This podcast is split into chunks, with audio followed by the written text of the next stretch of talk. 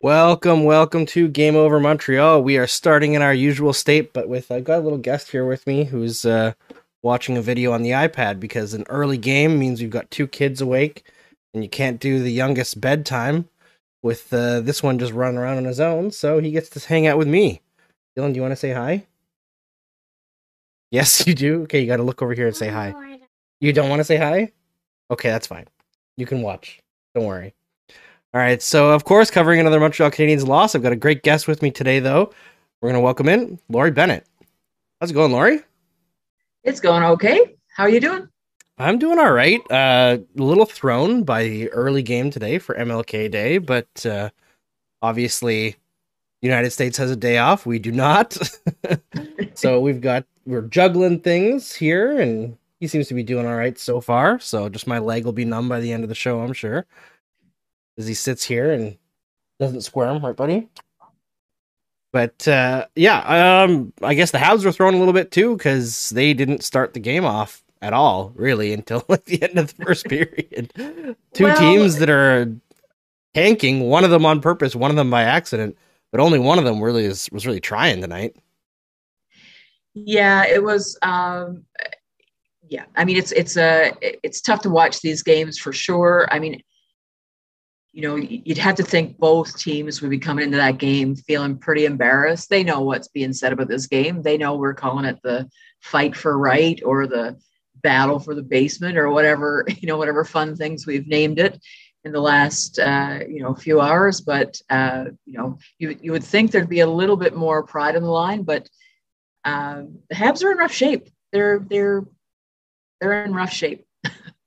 Yeah, it's hard to put it any more succinctly than that because, you know, I kind of been pointing out the last few games ever since he came back, really, that uh, like there's some players out there that aren't giving 100%, and that's understandable. And then there's some players out there giving 5%, and that's Mike Hoffman. Just yeah, does not care. And I it's like, like I can't really blame them, but at the same time, it's still professional sports, so you want to see a bit more. And I just the biggest contrast to these two teams was that like one of them is bad, but every shift was doing things, you know, and the other one is bad but was just there. well, we can be kind and say maybe Arizona has more practice being bad. Hey, Uh, there you go. but not really. I mean, the Habs haven't been good for a number of years. You know, if you if you pretend the playoffs didn't happen last year, but um, yeah, there's there's something really there's something bigger going on for that team. The Habs aren't this bad on paper, um, and and for sure they've they've uh, had some injuries and COVID and everything else. They've had some rough breaks in the past few weeks, but the tone for this season was was set before anyone got injured well, anyone after the season started, before anyone after the season started got injured or before COVID came, the, the tone was already set. And uh, you know, there's a bigger there's a bigger mindset issue there for the Habs that we can only fully wrap our heads around if we're in that room, and we're not. But uh, more of same today. But you know, players getting healthy, coming back, but more of the same. Yeah, that's the thing. I think a lot of people after the long break thought that with that long break and players coming back that there might be like a bit of a pop and maybe there it would almost be like a Yep. fresh start, but everything's still very clearly weighing heavily. And then you've got you know in the middle of the game i guess it was during an intermission but brendan gallagher who's not playing who's still a week or two away complaining on twitter about a, a goal that was not called off compared to, comparing to his. And he had like a couple different examples. And listen i don't blame him for being upset because i don't think anybody's been harmed more by called off goals than brendan gallagher but that tweet kind of encapsulates why he's not going to be captain does it not So that that I said the same thing when I saw that tweet, and that's why you're not the captain. That's why you can't be captain. I mean, you know, and, and, let's put it in perspective here. You can apparently be a scout out west and be the Montreal scout, be, be, the captain of the Montreal Canadiens, but you can't you can't be tweeting that on in the middle of a game and and think that's going to set you up nice to be captain. Uh, and I don't know if he even wants to be captain, in all honesty, because he has to know that's a bad idea. But uh, but yeah, that's where the Habs are at right now, and and even Dom making the choice to to, to challenge the call um, you know, I I kind of thought in my head, who like not not that I you know had a good sense of what the call was going to be. Who the heck knows what the call is ever going to be in these situations? But I thought that Romanov was close enough and his arm was touching him. I mean, he'd had to be pushing him with his left arm into the goalie. Uh, that you know the the writing was on the wall for me. Um, but but poor old Dom still got still got to do what what makes sense to do. It's just that yeah. it felt kind of inevitable. It it's a weird situation because I feel like in a lot of ways, as a coach, he's also going through the motions. But unlike yeah. the players, he can't appear to be right. So he's still got to yeah. make those challenge calls. And as much as you look at it and you're like, who cares? He has to care, you know, because yeah, a lot of these guys who alone. are signed to, yeah, a lot of these guys yeah. who are signed to term, like Ducharme is not likely to be back in Montreal next year, so he's going to be looking for another gig. Whether he deserves one is, you know, another topic of conversation. But I, I just every time I start criticizing him too much, and there's a lot to criticize in my opinion, I just look at the hand he was dealt, and I'm like, man, has it been a fair shake for him at all? For sure. Actually, I've seen a, a bit of talk lately. Um, I, I, heard, I believe it was Craig Button uh, speak of it first. Maybe I, I, might be making this up, but I feel like I heard it on Toronto radio. Maybe it was on 690. I don't remember, but uh, he was the first I think that I heard mention maybe, maybe Gorton and company decide that they want to give Dom another look with the right hand. It's not like they expect to contend next year, and it's not like a GM gets the opportunity to hire and fire too many uh, coaches. You know, they might they might choose to you know see what he can do with with a better deck of cards, if you would. Uh, though, I mean, do we really expect the roster is going to be fantastic next year? Um, but at least the at least the uh, the plan and the you know what he'd be required to do would be different. Yeah, I, I hear you, and I, I do wonder that as well. Uh, I yeah. find it probably unlikely just because every yeah. new GM likes to put in their own guy, right? And, For sure although Ducharme was a guy who came in with a good reputation, I think the biggest difficulty for him coming back next year would be to crack the whip now, right? Because everything's kind of gone by the wayside. There's not really like we can talk about his system or whatever, and I hear a lot of people talk about like, oh, it's complicated for players to play. I don't know if that's necessarily true, but I will say like players are allowed to get away with things in a year like this that they aren't in a normal year. So can the same guy come in and be an authority when everything's kind of a joke right now? I feel like it would have to be a lot of turnover. Yeah, you got it, buddy. I'll put on another one. Oh, it did it. I can't. I can't really wrap my head around Dom at all, to be honest. I find him to be uh, difficult to sort of. I mean, you know, when you think about uh, Drouin came when he when he was uh, made, uh, you know, promoted to coach last year. Drouin spoke so highly of him, and you know, then we know how the season ended for for for Joe. And I'm not suggesting in any way, shape, or form that that's on Dom, but uh, you know, and then we start again, start up again this year. You know, there's been footage shown a couple of times of some, you know, a little, you know, some heated conversations on, on the ice between the two of them. Uh, you know, not that I think any any of them have been worth noting really except you know one wonders where everything is at this point. You know they they spoke so highly of him when he was appointed first and now it's just sort of like uh, it, like it's like they've all forgotten how to play hockey. And yeah. uh, it's it's kind of bizarre. Uh, so one wonders you know they're not this bad. If you look there's no reason for this group to be this bad. Uh, they should be as bad as arizona uh, but here we are. Yeah, I actually have a column coming up for the Montreal Gazette that I'll plug quickly where I looked at like three different expected goals models, and by all of them, the Habs were worse than 30 goals below expected in their goal differential. So that's like the way the numbers shake out on average is that six goals in goal differential equals one win.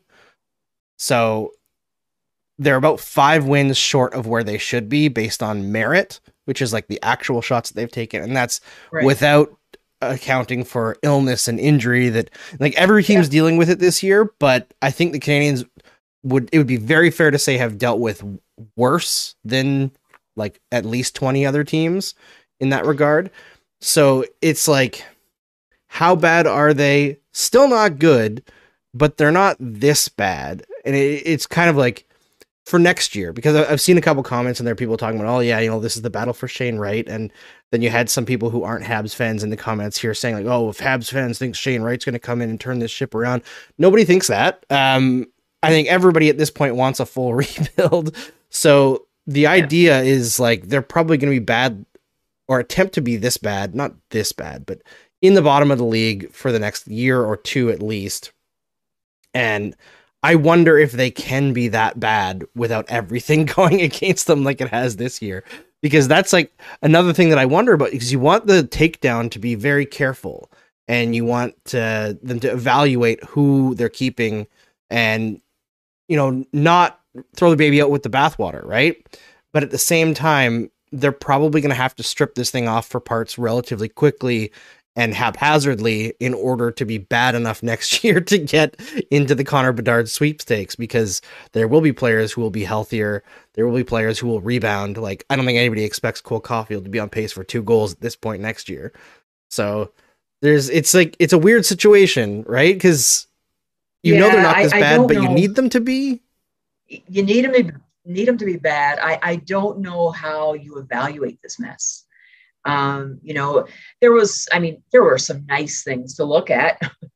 you know, when when the uh, when there were so many guys out, uh, either injured or ill, and uh, you had guys like Betamo and Pezzetta and uh, and all those guys playing, and you know, they were kind of fun to watch. Pezzetta's fun to watch. Do I think he's a full time NHLer? Probably not. Not on a good team, at least. Uh, but you know, they're they're fun to watch. If, you know, when you're looking at those kids, you know, how much of it is, you know, they might be the easiest to evaluate for Gorton, frankly, because they're coming in all in a similar sort of boat. But how do you how do you evaluate where Mike Hoffman is right now? Yeah. Um, how do you evaluate Toffoli or or Gallagher even? Um, you know, how do you evaluate what what price is going is or you know is is he where he's going to be when he comes back? It's a tough, like you said, a very short turnaround, and I don't know how much is possible to do immediately. I, I wonder if some of that work. I think some. I think we'll see it happen in in stages. Some happen at the deadline. Some happen at the draft because they'll want to have you know something dramatic at the draft i'm sure and probably uh, you know uh, they'll wait to see if they're smart i think they'll wait to see how some guys rebound next year even if the intention is to move on from them to see if they can pop their value up a bit in the meanwhile. But evaluating this crew right now like looking at jeff petry what's your evaluation of petry right now we're not seeing Petry. Like, No. like was he was he even this bad in Edmonton? you know, I don't know. Uh, it's it's it's a tough job right now to be looking at uh, who you know who each of these guys is, and and whether you want which ones of them you want on your team going forward. It's and of course, you know, you talk about the Habs fans all being ready for a rebuild. Yep, they're all ready for a rebuild, but they don't want to trade anybody. Yeah. Uh, yeah. Or they don't want to trade anybody big, right? no one they like. Even even even players that I mean, I love Lehkonen, um, but do I think that there's wisdom and you know if the right offer comes for Lehkonen, you don't blink. Uh, you know, will that offer come? Who knows? He's certainly one of the players that has actually looked like he gave a hoot this this season. Uh, so I, I can see that he might get some interest, and if he does, you know, I you, you pumped your article, I'll pump mine. Mine's coming out tomorrow, and I'll be looking at options for uh, that that could you know a fantasy if you would for a return on on Lehkonen. But you know, people have as strong feelings about moving Lehkonen as they would if you were talking about Suzuki, and it's uh, you know fans fans get attached to players for uh, for obvious reasons. You need them to, or no one buys tickets and the like. But uh, but this team isn't going to look like this next year, and the year after that is going to look even more different again. And and the alternative is worse. If they don't, we're looking for more years of mediocre. Yeah, 100%. Uh, and for those wondering, there's a link to Laurie's blog in the description of this video. And if you're listening to the podcast, in the podcast description. So go check out Laurie's blog. There'll be a new article up there very shortly. Um, question on the stream chat here from Marco Drawer asks Do I think that uh, the calls against the Habs on like goals are like biased? No, uh, I think there's maybe a little bit of bias against Brendan Gallagher, but it's a bias that's been Yeah. heavily earned over the course of his career.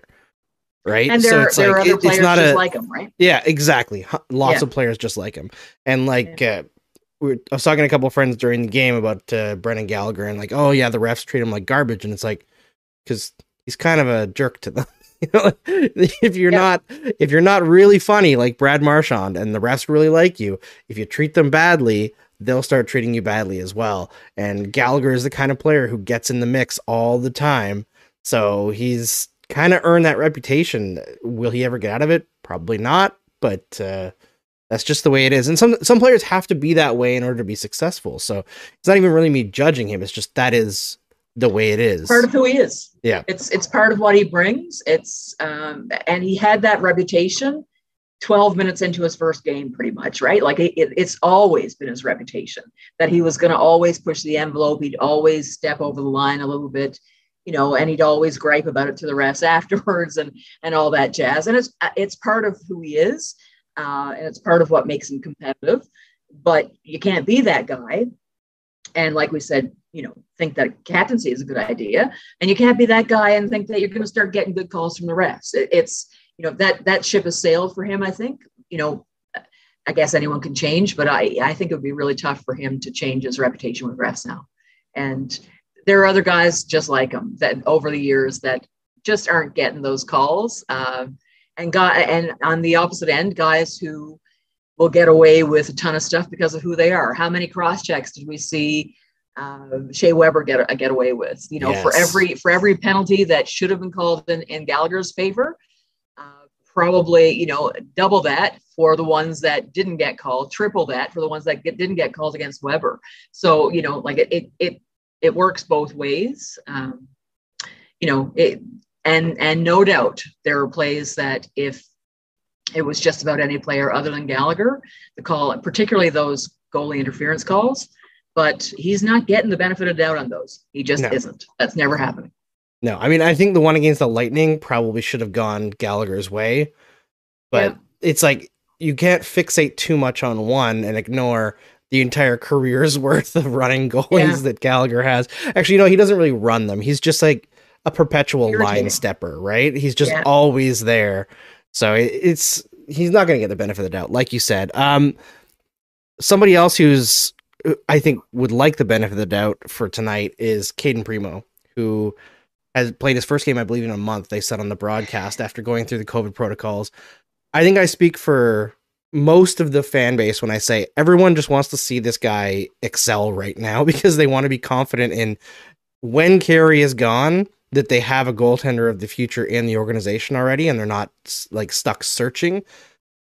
I'm like there are things about Primeau that I like. There have been times in the NHL this year where he's looked really composed and I've liked his movement, but he was not great tonight. And I don't want to judge him too harshly because of the long break, but he was not great tonight.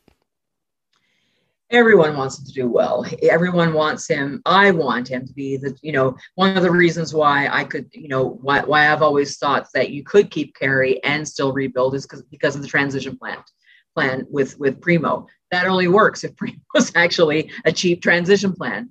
And right now, it he doesn't look like he's necessarily up for that. Uh, though he's also had a couple of good showings this season. You know, hopefully we'll get you know, hopefully this doesn't do him in, and we'll get to see him at least another time this week, or you know, maybe twice this week. We like because there is there is kind of a need to, for the Habs to figure out what they've got with him. But that said, like it's it's not a great uh, it's not a great environment in which to demonstrate your best attributes. You know, it's it, with the, when the team in front of you is playing like they're, you know, when half of them, you know, half of them are into it and half of them are just sort of floating. Um, it's got to be hard for a goalie to stay focused and show off who he is. It, you know, it has to feel a little bit inevitable from go. but uh, but he did have a rough night, and yeah. Yeah, I find like that third goal especially sticks out to me. Like, if you're a goalie, yeah, maybe you make a miraculous save, but what are you thinking? What are you? What's going through your head when your two defensemen just take guys off to the side of the net and everybody else watches a defenseman from their team cut completely to the middle with Yeah. no coverage whatsoever. Like, and yeah, Anderson lost his man. I think there was lost him, miscommunication between him and Dvorak that created that situation in the first place. But Yeah. I, I can't imagine what Cayden Primeau was thinking in that moment. Like, throw me a bone here, guys. Like, do something to stop Yeah, this guy cutting through the middle.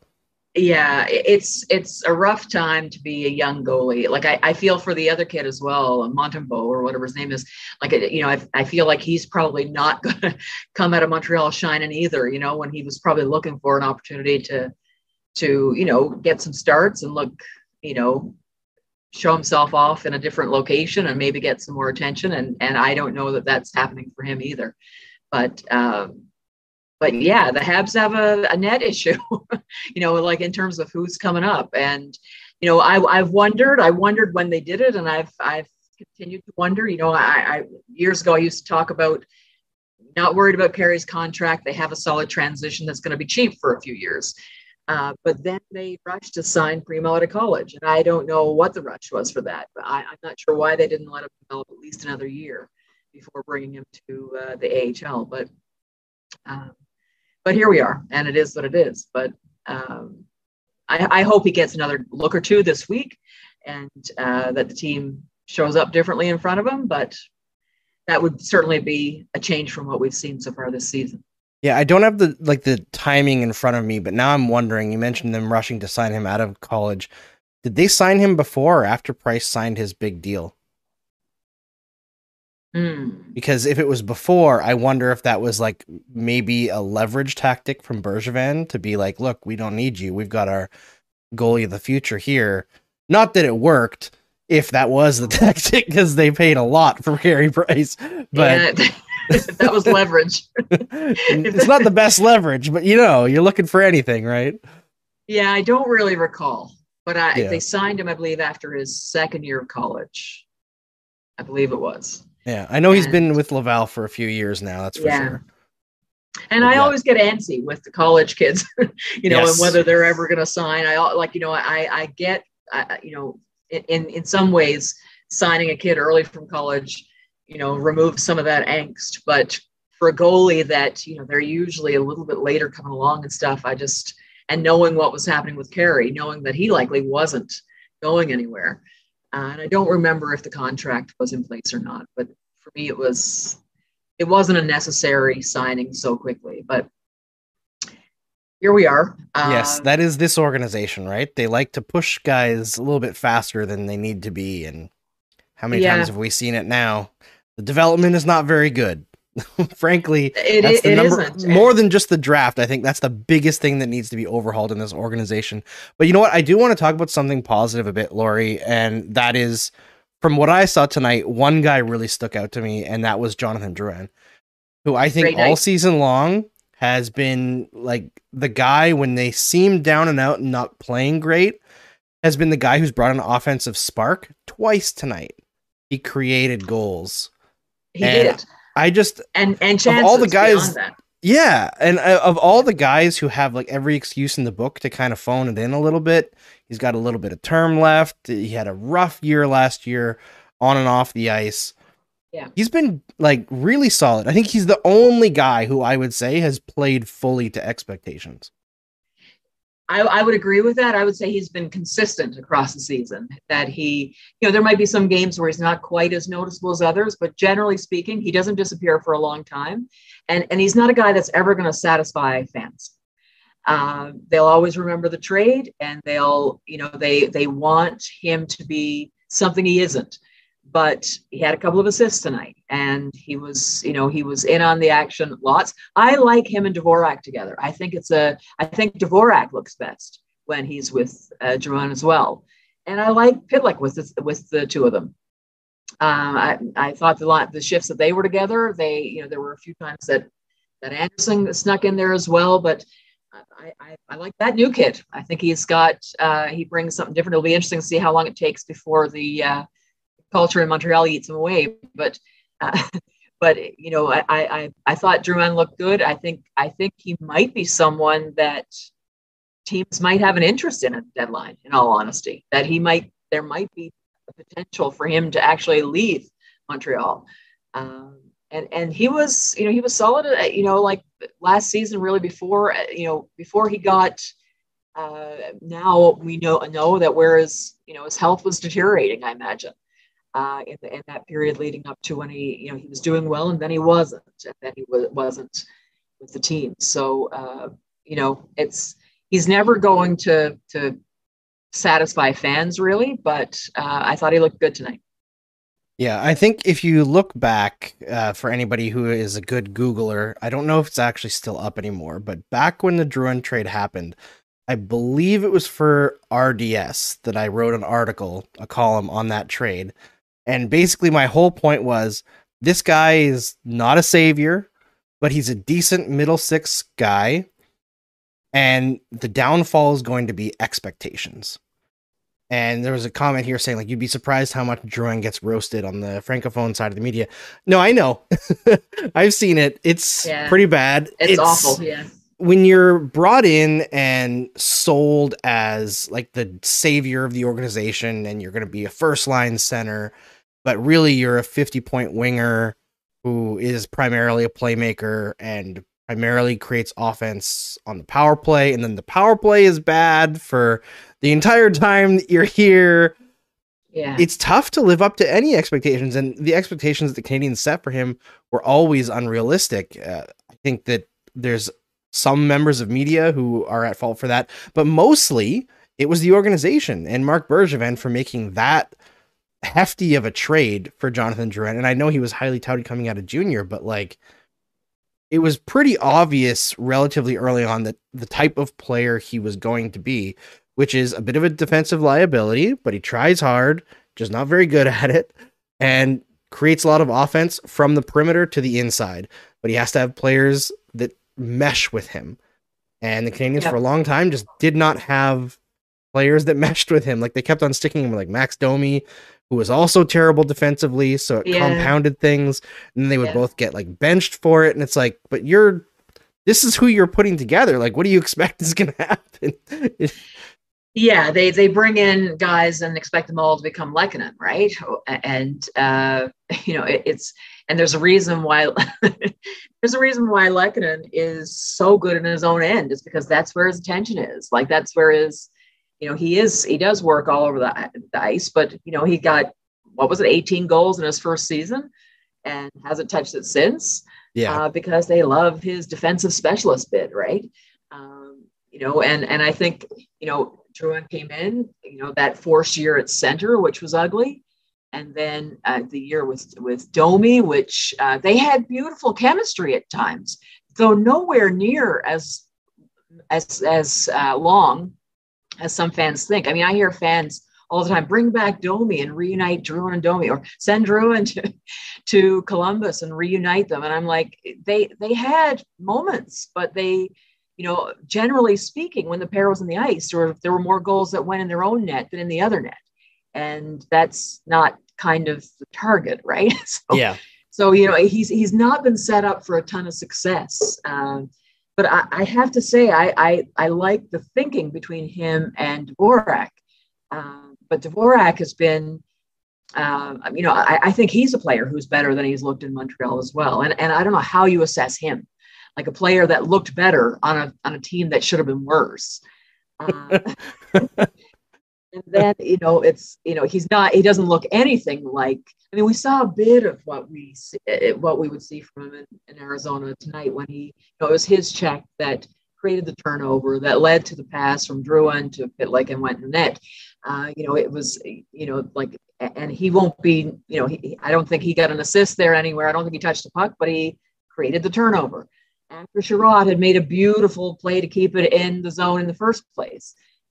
But but yeah, it's it's just you know how how you evaluate some of these guys when they're you wonder where if people if if you wonder if this, I, I say this all the time, you wonder if the video was available to the guys in charge because you see them set up in places that aren't really where they've excelled in their careers previously. Yeah, it's it's an odd situation. There's a comment here saying, "Look out, Habs! The Oilers are coming to steal your first overall dreams." Listen, they don't have Taylor Hall anymore, so they don't have the number one overall whisperer to uh, make that happen. But they are surely falling down the standings very rapidly. I, you know what I think It's is going to happen. fall. I've been putting this out all over the place lately of what I think is going to happen with the Oilers is they're going to acquire Marc Andre Fleury. It just makes That sense. makes sense. You know? that just makes too much sense. It, you know, everyone I, I know Habs fans want it to be uh, Price. I just don't see the timing working. or the money. Uh, I mean, or the money. I mean, the money. If if you could do a little bit of cap gymnastics, and even if you can make the money work out, I mean, they have to give up some of their depth uh, in those expensive contracts to to even think about adding Price. But beyond that, Price isn't playing yet. Price hasn't even hit the ice yet, and you know, Edmonton needs to be making that deal now. Like they Yeah. need to be landing a goalie now, and. Uh, you got it. you know it's and and you have you know you have their gm saying he's not giving up first round picks for rentals Yeah. uh, but you know it's uh, you know he has to think about you know you- you're not going to give up first round picks for rentals but are, are you prepared to have another first round pick in the top 15 because that's where you're headed and how many years of that are you going to sustain um, and you know are you going to let drafts come and go and not entertain taking a goalie uh, in a year when goalies look pretty good uh, but it's it's just uh, I'm referring to another draft where we kept waiting for Edmonton. I think that was last year. We kept It waiting for them to year, take yeah. the goalie, and they just kept you know picking someone else, and then finally picked the you know the goalie that no one expected. But uh, but Fleury makes sense. It just uh, if he's interested.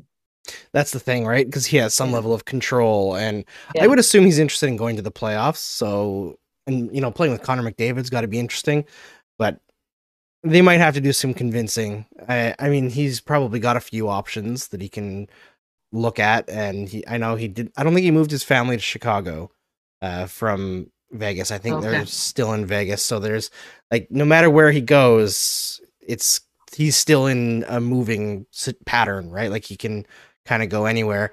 So it'll be up to Marc Andre Fleury. But I feel like outside of the goaltending, also the presence that he brings to the room, I think would be very important for the Edmonton Oilers. The levity, uh, the leadership that he has, Yeah. just he's got to be one of the most well liked guys that I've ever seen in this league. They really need that. Like you look at the players and they look so defeated, which you know we're very used to seeing here right now. I mean, from the first couple games of the season, it looks like the shoulders have been slumped, but that's the situation in Edmonton right now. It, it is a situation in Edmonton. They and they have needs in several areas. I mean, the net is one one of them, but you know, and and maybe like would Fleury entertain another contract beyond this one, even to allow Edmonton some time to get sorted? Uh, would it take a first round pick to get him? I don't know, uh, but it like that's for me that's the logical connection. Uh, there was some you know some chatter about them picking up uh, the guy from um, is it Khudobin. Uh, but that's for me that's that's more of same a little bit i think Yeah, it's Uh, not a big enough upgrade to to risk anything, right? Like I, I think if they couldn't get Fleury, the one other guy that I would look at if I was them was Jake Allen, which kind Yeah. of brings us back to the Montreal fold, right? And like Yeah. Jake Allen, if the Canadiens were going to be competing, they'd want to keep him in the fold, right? But they're not. I think he has earned a chance to do something, you know. yeah Like he's just been such a good sport about all of this. And Yeah. you know, the injury issues this year are something that they would have to worry about, obviously, but I think that he's proven over time that if he can have a good team in front of him, he has these spurts where he can be fantastic. And I don't think Edmonton needs amazing in that, right? They just need not killing you, which I think Jake Allen can provide. and someone who can stay healthy right like i mean that's Yeah. that's you know and and it, you know it was fascinating to me to watch i forget their gm's name at the moment uh, holland to watch him talking about uh, you know when he was when when he did his uh, presser last week and you know, talking about Evander Kane and, and so on, and then you know, talking about we need we need to get a save, we need you know we need to get things sorted in net, and I'm thinking how many years you've been how many off seasons have you come and let go when you didn't deal with your net situation when it was obvious to everyone watching a game that one of the big things you need to deal with in your off season was your situation in net? And three seasons came and went and he didn't deal so it's like you know you know my joke is it's like saying you got to get rid of your headache and you're the one holding the hammer pounding yourself you know like it's, it's like you know deal with your net in the off season it's uh yeah, it's it's that's that's another team in free fall. Yep, absolutely. It's it's actually kind of nice to talk about another team that's uh, also sucking. You know, there's a lot of suck in Canada. yeah, no kidding. That you know that is an issue that needs to be investigated across the board. How bad management is for Canadian teams overall, and how bad it's been for so long.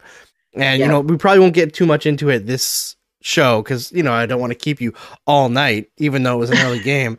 But I my theory on that is just that Canada's teams are far more old school and unwilling to innovate compared to the teams in the states because the teams in the states just don't have the like traditional fan base that they have to please. They can just kind of do things. It, yeah, with, yeah, they can, with a little bit more freedom. Yep, they can they can try things. I mean, when you think about the more traditional of the American teams, they're the they're the older teams yeah. the newer, you know, the teams that uh, joined the league more recently, and you know, the last few, uh, I, you know, the two expansion teams. So beyond that, that the the growth, you know, the last period of growth, those teams tend to, you know. Uh, in, with varying degrees of success, but they tend to try things a little bit differently. I'm hopeful, though. I'm hopeful that the Habs are going to do things a little bit differently this time around.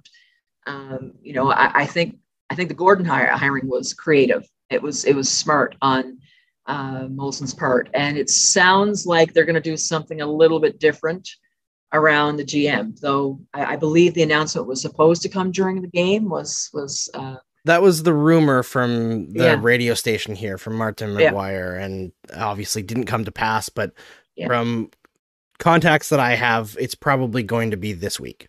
So it might be tomorrow. Yes, Dylan. Hilda is lost. She's lost? Yes, Rich. and also Twig and her mom is lost. They're lost. Are they in a cave? Oh. No? It looked like a cave. They're they're somewhere. Is it a forest? Yes. Oh.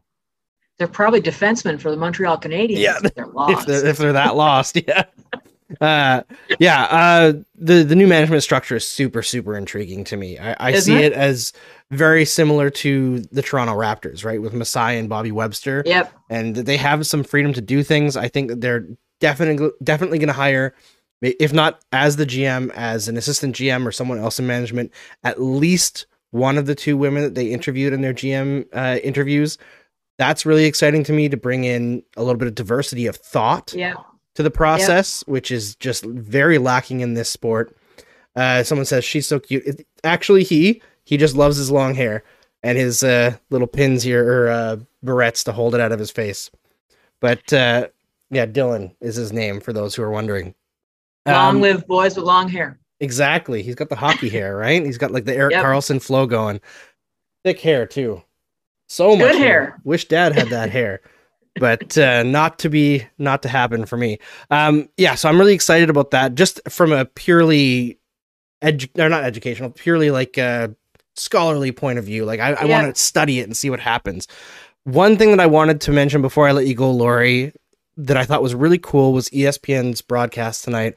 The first ever broadcast from all women. I don't know if you watched on uh, that broadcast or RDS, but I thought that was super cool. And it was like unfortunately the first period the rink noises were super loud and there was an echo in it so i couldn't hear very well. But from then on it was really cool to have different voices on the broadcast. It, it was. And and i actually turned on the game and was kind of listening for a while and went there's something different about this game. And i'm like oh it's espn you know it's a different sound that i'm usually listening to. I'm usually listening on sportsnet. But um you know then i'm listening for a while longer and it's like oh they're all it's all women calling this game. And uh, yeah they i thought they did a great job. Uh, my, my favorite line from was it was it um, someone hextall i think was doing the play by play when she says when she says at the end end of the first it's only the sixth game of the season that the Arizona Coy- Coyotes have led after one. Oh God. like, I think the number would be smaller actually for the Habs if they were leading after one. oh man. But but yeah, I thought they did a great job. It was uh, it was it was you know some nice commentary from them. That it, you know it, it came off pretty seamless, and uh, good for them. Well, hopefully, we'll see more. Yeah, hopefully it's not a one-off and they actually commit to bringing in some different voices here because I thought it was a really nice breath of fresh air. Uh, one last question here from Marco, uh, asking me, but I'm going to ask you instead, Lori, because I feel like I have tons of time to elaborate on my ideas here. If this is the three, if this is the triumvirate of people who were left for the GM, do you want uh, Danny Briere, Mathieu Darche, or Kent Hughes? Um, I think you know along the lines of doing something a little bit different. Uh, the guy that intrigues me is Kent Hughes, and I'm I'm struck by the fact that it feels to me like he's really interesting to um, to Gorton. Um, you know, and, and um, you know I had a good feeling about him in his first uh, in his only presser, I guess. Um, but if if we're going down that path of doing something a little bit different, I loved when Gorton was doing his presser. He talked about I want to bring in a lot of different voices. I, I want to bring in some people that don't sound like Jeff Gorton. I want some people who won't agree with Jeff Gorton. And uh, you know, I, I, I, what I'd like to see, whether it's uh, Hughes or one of the other guys, like whoever it is that comes in, I'd like to see some different looking faces in that group. Uh, you know, I, I, I, I remember going to a game here in. Um, I watched a uh, you know the rookie tournament game, and it was Marlies and well, it was it was Habs Leafs, I guess, but it was at the Marlies Stadium, and uh, it was you know it was like a rookie tournament, and you know pretty empty uh, area. But during between the uh, between periods during the intermission, I went for a walk, and I bumped into Marc Bergevin. Of standing in, you know, against the wall in the back, and it was pretty wide open because there wasn't a whole lot. You know, there it was a small crew and so on and uh, he was surrounded by all these guys. And Bergevin was talking, and they were all listening. And I don't, I mean, he might have been telling a, you know, knock knock joke for all I know, but they were all standing around listening to him. And I, like, one of the thoughts I had is that you all look the same. You're all even wearing that blue suit and the brown shoes. For love of God, somebody buy another color suit. But they, you know, they just all had the same look, and they were all, you know, in the same uh, you know, and and you know that's not entirely fair, of course. I mean, there might have been some really strong innovation in that group, you know, maybe. Uh, but you know, the thing that I'd be looking for, the thing I think is most uh, appealing to me about Hughes is someone that looks different than the crew that's always, you know, the crowd that plays hockey, grows up, you know, gets some opportunities here, there, and everywhere, and then suddenly is promoted to executive. And that's not to say that Darcia Briere wouldn't be brilliant in the role. Um, but um, there is some appeal to the difference of it, and I hope that that, that they bring in some other guys uh, and women who uh, bring some other looks to the to the deal. I think some some different thinking and some challenging voices have been missing in Montreal for a long time. There's been 100%. a, I, I, I feel like I feel like the last leadership was a bit of an echo chamber, and uh, and you know it, I, I'm looking forward to. I'd like to hear that there was a big racket in the GM's office they all disagreed and fought it out and came to a, conclusion that they could all move forward with. That's that's that's how you land your best your best decisions. That you that where people are fighting out all the perspectives and landing somewhere in the end that they move forward with. Uh, so that's that's my answer for that one. Hundred percent, and I'm with you. I I'd like to see a new voice, a, a different kind of Yeah. voice, and of those three, like honestly, I don't really have a favorite. I feel like Darche has the mo- the best resume overall, but I like the idea of Danny Briere and him bringing his perspective to the management side of it and like the player interaction part of it, and he knows how negativity can affect players in this market.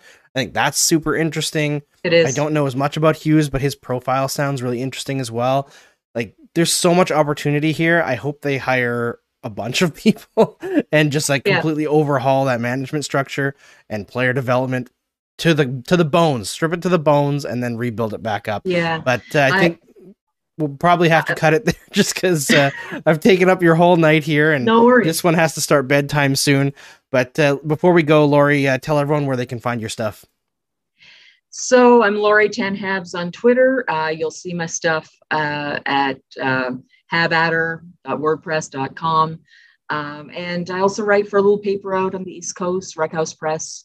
Um, and you can find my, some, you know, a weekly column there as well. But it's all you'll all find it all on Twitter. Uh, I post on the regular and get my stuff out there. So appreciate any any chatter around that. Awesome. Thanks so much for joining me here, and thanks everybody for tuning in. We'll be back tomorrow night with probably another Habs loss because that's what we do every night here at Game Over Montreal. Quite possible. All right.